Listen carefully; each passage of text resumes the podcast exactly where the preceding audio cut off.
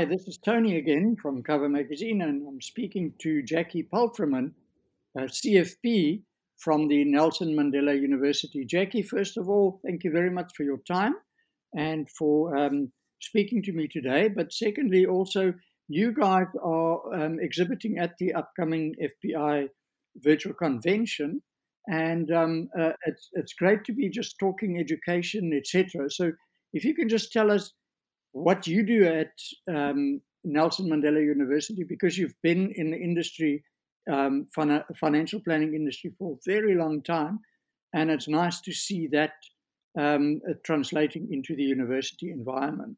So, thank you very much, Jackie. Thank you, Tony. It's uh, such a privilege to to chat to you today and uh, to your listeners. So, thank you for that invitation. Um, my role, yes, you, you've said I've been in the industry for a very long time, moving from um, corporate consulting many years ago into starting the first um, BCom financial planning at, um, in Southern Africa. And uh, my role at the moment is to, uh, as a senior lecturer, is to um, coordinate and um, and lecture in our postgraduate diploma in financial planning so that's uh, that's where I am at the moment and uh, enjoying what we do there. yeah, brilliant. It's it's good to see that a CFP qualification can also be um, led, lead to a lecturer. You know.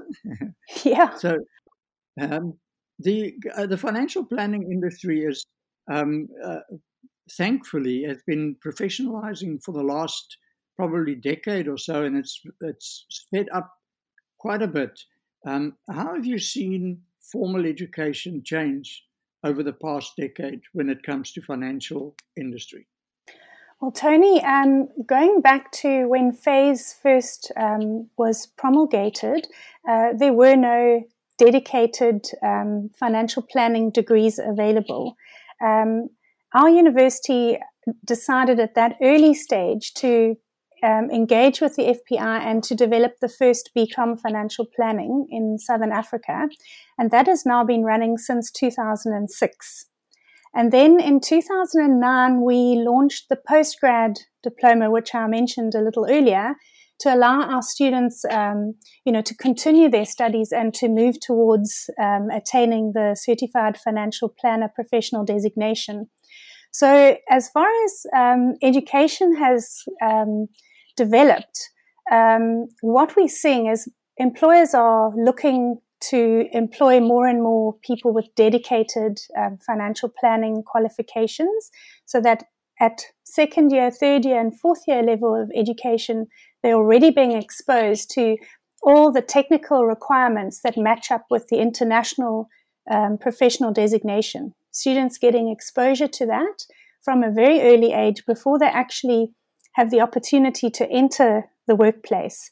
And then what we've seen as well, um, Tony, is a lot of students that, uh, or sorry, a lot of um, people in the industry, financial planners, that are wanting to upskill themselves, come back to us and to the other universe, uh, other education institutions, and come and upgrade their qualifications to the postgrad diploma so that they can write the professional competence exams and become CFPs. So there has been um, a huge focus in um, moving towards CFP, and what we're seeing on on the employer's side is that's the desi- that's the qualification of choice when they're appointing people to have the postgrad diploma to employ CFPs um, for for a number of good reasons. So yeah, there's been a lot of change, a lot of professionalization, and um, it's been a good thing. I think the industry has benefited from it, and and we certainly have. We've seen hundreds of students now passing through our doors, and um, it's been wonderful to watch them go from young students looking for their first jobs to touching base with them at unfortunately we can't do it in a physical environment this year but definitely meeting up with them at the you know at the convention or at other industry events and watching these young ones become leaders in their fields and you know wherever they they're employed in the corporate environment. And of course a number of them uh, moving into academia as well to train up the next generation. So it's really been a, a, an exciting and fulfilling thing to watch happen over the last 10 to 12 years. Yeah, brilliant, brilliant. And do you see this uh, the formal education becoming a minimum standard um, when people join the industry, sort of almost like taken for granted that that's the route? Um, Tony, I think definitely in the advice space, uh, you know, the regulations have already called for that. Um, with um, qualifications being vetted by um, the FSCA. Um, but you know, as um, as we see our students being employed, we, we see that employers are asking, "Do you have a CFP? Have you done your postgrad diploma?" And uh, it's, I suppose, kind of being seen as the new matric, if you could say something like that. So, yes, I do see education um, being a very important role. And we have students that come and join us in the postgrad from age 21 or 22, however old they are when they first graduate. And I've even had students in their 60s come in and say, I'm going to be in this industry for a while longer. So why not upskill myself now and, uh, you know, come and try the postgrad diploma? So it's been a good thing.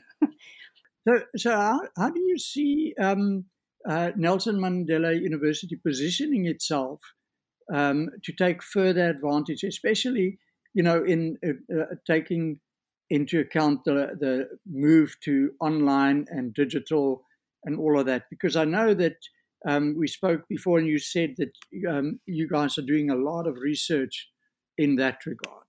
Tony, I can answer that from a couple of perspectives. The first one is um, we have, obviously, with all the restrictions around COVID 19, we've had to flip our education offering this year from face to face. We were running block weeks. We had people coming into Port Elizabeth, sitting in our venues, having face to face teaching. And um, and having to flip that into a fully online environment. Lots of engagement, videos, um, lot lot of online interaction.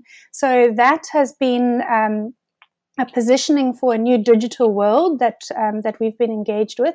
And then on the other side, um, we are doing a lot of research because you know with all the automation, we cannot get away from the fact that the financial planning human side hasn't lost any importance. Clients still need a financial planner to coach them through um, the important planning steps that need to happen for them.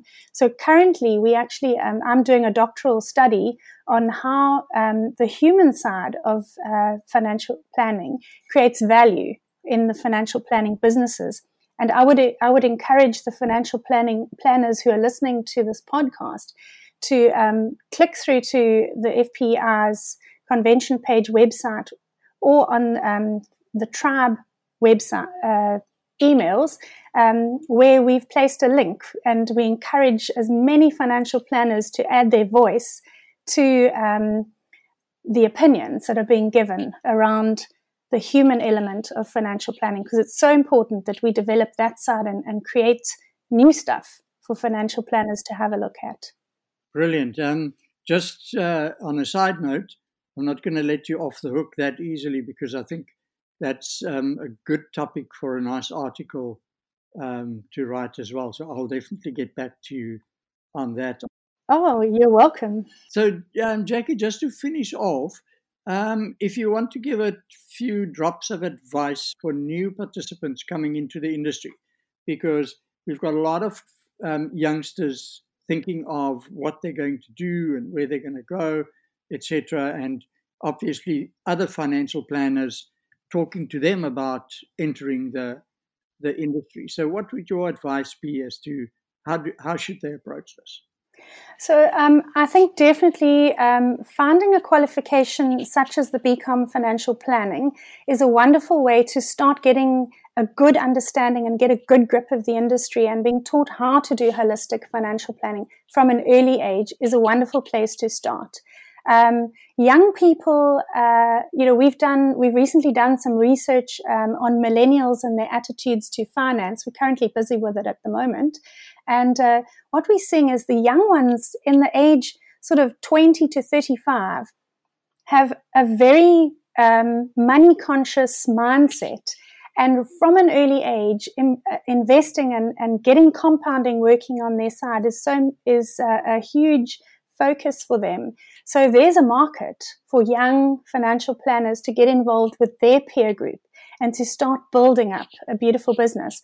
So definitely start with a, a dedicated financial planning qualification if, if you can, and follow that up with a postgrad diploma so that you can move towards the um, certified financial planner professional designation. And then definitely try in early years to get into a company that offers a paraplanning role where you can work under the wing of an experienced ex- expert um, financial planner who can train you up on how to um, really achieve the best in your career. So that would be, be my advice. Um, you know, to to get in there, specialize from the beginning, and find a good company that's going to nurture your career path. Brilliant, brilliant. It's fantastic for me to see how universities um, like Nelson Mandela University are um, getting more and more heavily involved in the, the professionalization um, and research and everything in the financial planning environment because it really can only be good for the industry going forward. So, yeah, just from our side, thank you very much for um, Nelson Mandela University's dedication to that. So, it's great to see it happening. Oh, thank you so much. We love what we do, and uh, and we get messages back from our students telling us that after they've walked the stage and they've got into their careers, they can see how important it was to learn those um, lessons that they, they when they sat in our seats with us. So that's also very rewarding for us. So thank you, Tony. Yeah, thank you for that. Brilliant. I look forward to um, contacting you about that article, and then I also look forward to visiting your booth at the virtual convention. Yes, do that. We'll be there and we'll be waiting to chat to you. Brilliant. Brilliant. Thanks, Jackie.